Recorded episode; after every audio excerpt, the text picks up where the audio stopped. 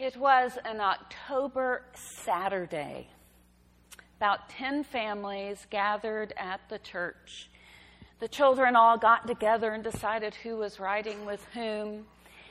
We filled cars and vans and went up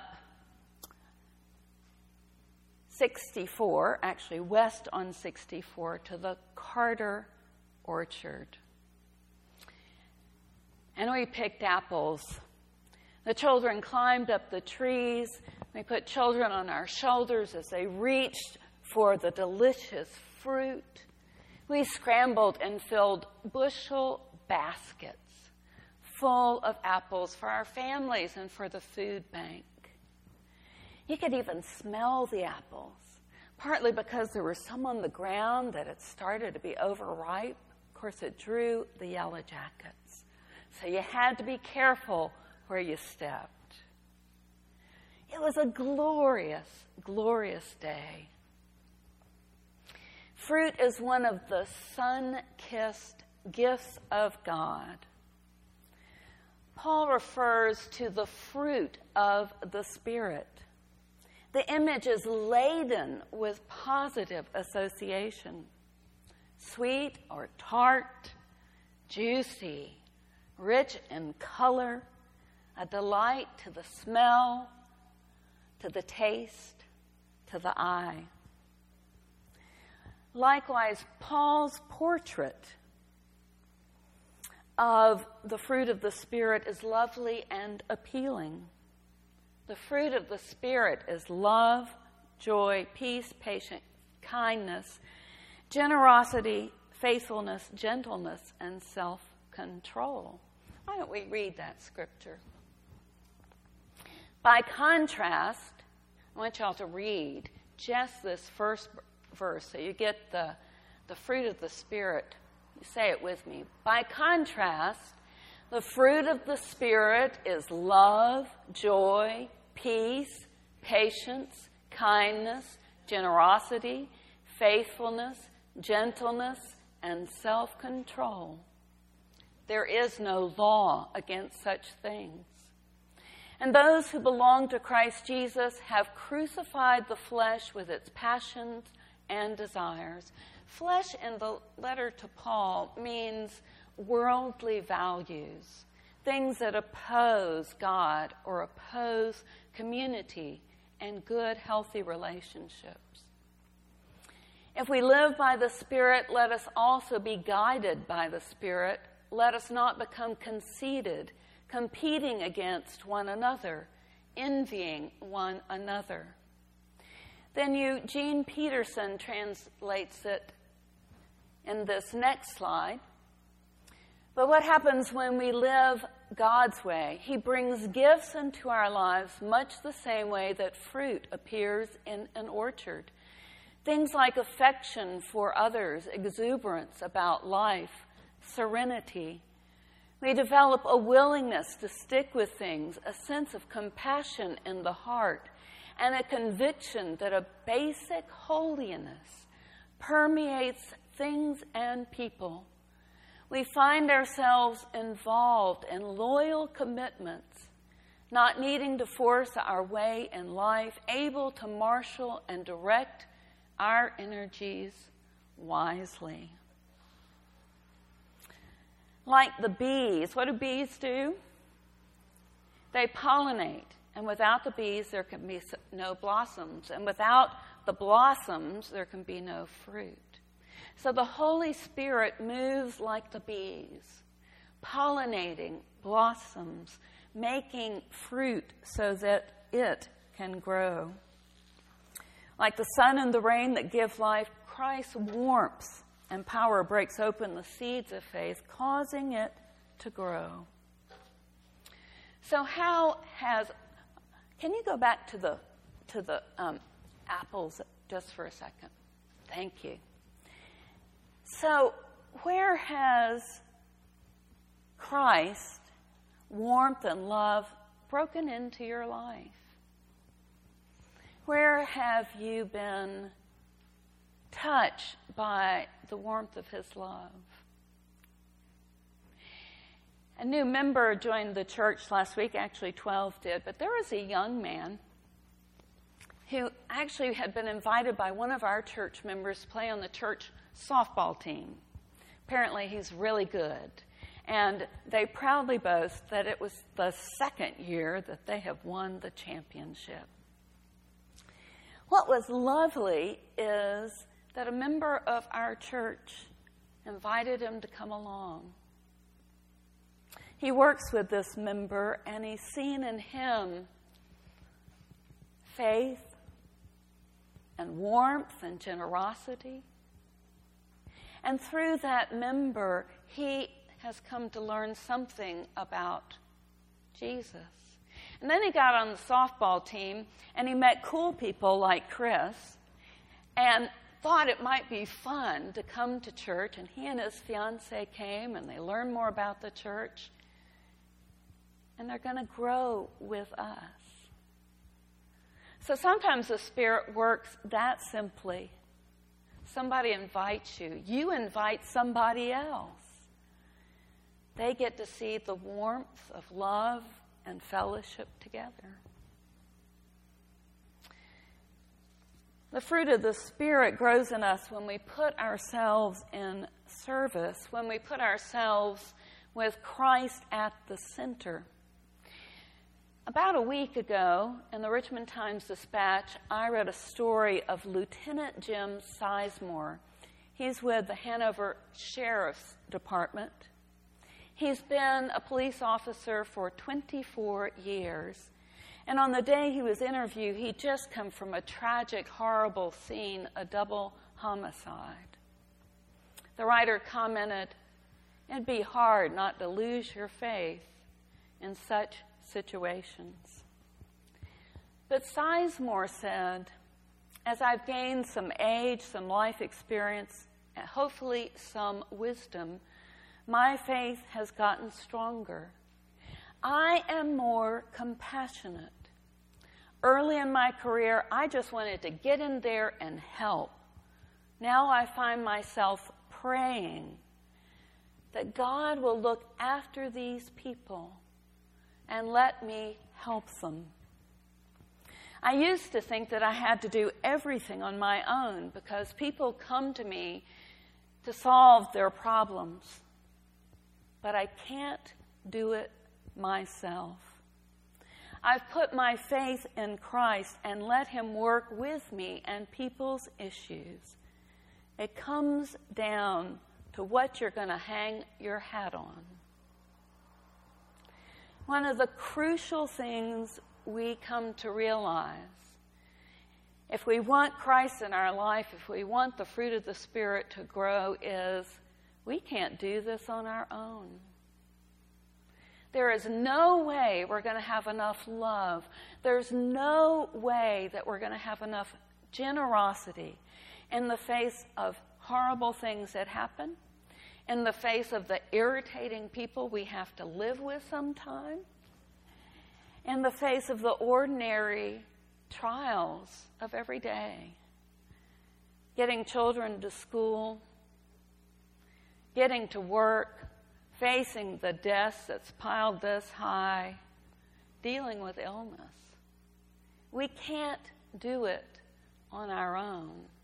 We need the Holy Spirit working with us. The Holy Spirit is both a conscious choice and an openness to the Spirit. Now, what does it take to make apple trees grow? You, do you just let apple trees grow willy nilly? No, what do you have to put on the trees? You have to fertilize them. What else do you need? You need water. You need sunshine. And you got to prune the suckers. That's actually what those are called. All those little limbs, they're called suckers. And one of the things they do is suck the life out of fruit. And so you've got to go in there and you've got to trim them off and you've got to get air flowing between the branches so they don't mildew. Now, in the Christian life, we got a little pruning to do. You know what we have to prune? Well, Paul says it's things like envy and fighting and deciding that we have to be right at all cost. Anybody ever feel like that? That what, you want to be right and you want that more than you want the relationship with this person? That needs pruning. It means a conscious choice to decide in a situation all right, I'm going to act with kindness today. It may mean that we actually think some things like, could I be wrong? How might the other person see this? What steps can I take to make the situation better? And every time we prune a little away with the help of the Holy Spirit, that's crucifying the passions of the flesh. It is pruning away those worldly values that stand against God and Christ. So every time you reflect on a situation and decide that you can do something to aid another person, to bring forgiveness and reconciliation, you're doing what the scripture calls crucifying the flesh with its passions. And you know, sometimes it really hurts to do it. We don't want to give up being right.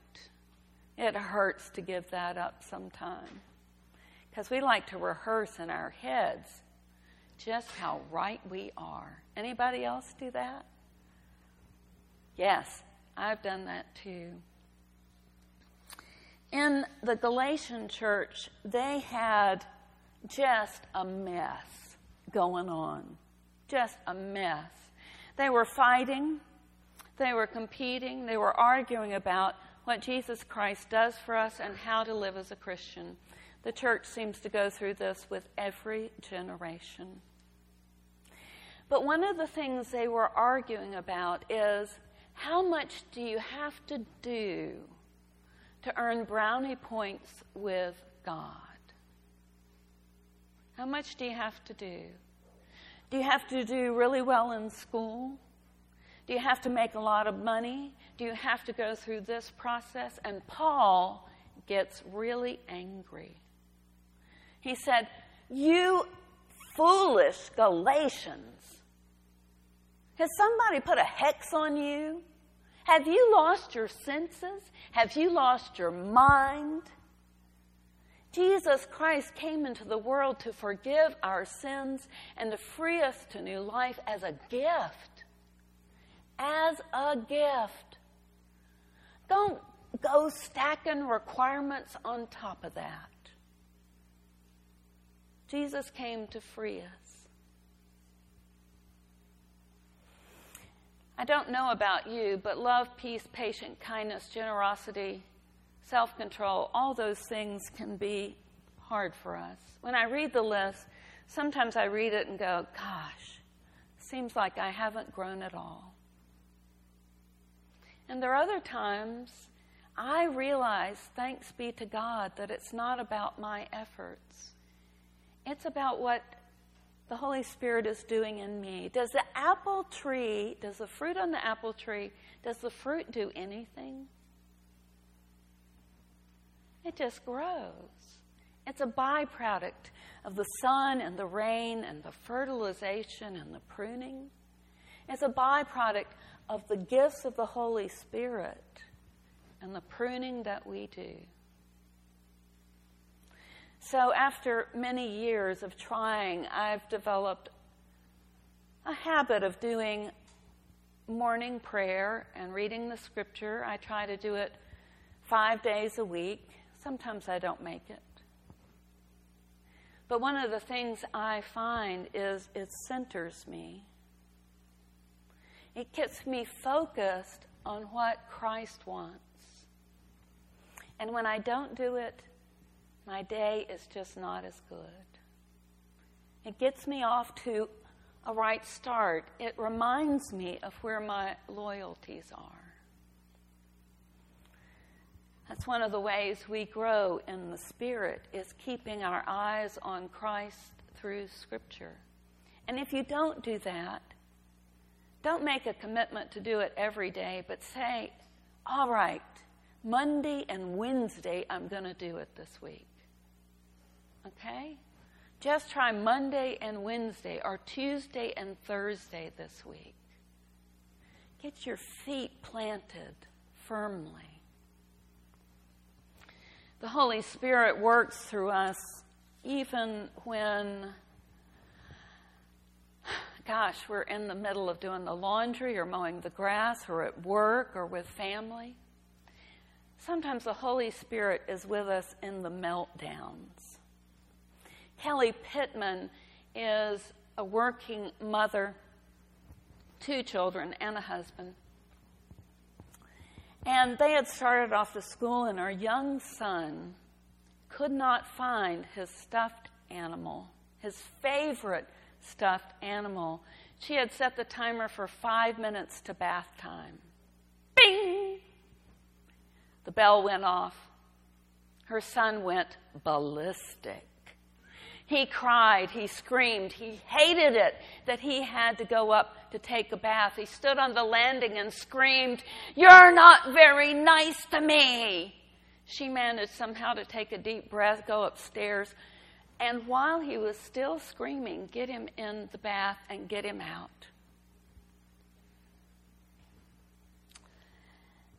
She was tired and bewildered, and she kept saying to him, Peace, peace, peace, like a prayer. Take a deep breath. And then he did it. He rolled his eyes and went, Huh. Now, there is nothing guaranteed to make her angry more than rolling her eyes and saying, Huh. And she sat there and she had to figure out what to do. She had to decide whether she was going to meet that child's anger with her own, to meet his force with equal force, or whether she was going to meet it with love. She was so tired. And then she heard a piece of scripture in her head Bring to me all you who are tired and heavy burdened. And she sat down on the bathroom floor, and her son, still wet from the bath, unexpectedly just crawled into her lap and lay there. And she said, I love you, buddy. I love you. I love you. I love you. And she could see he was about to come back with some kind of zinger. And suddenly he breathed and he lay there. And after a few minutes, he got up and said, Well, that's over and done with. And he went off to play with his sister. And she said, Do you think that at that moment he said that was God's love at work? She doubted it. But he had heard the message because he, in that moment, and she have been given one of the gifts of the Spirit the willingness to be patient and loving when you're tired and worn out. Pray for the Spirit, work for the Spirit. Remember, we can't do it on our own. We need help. Amen.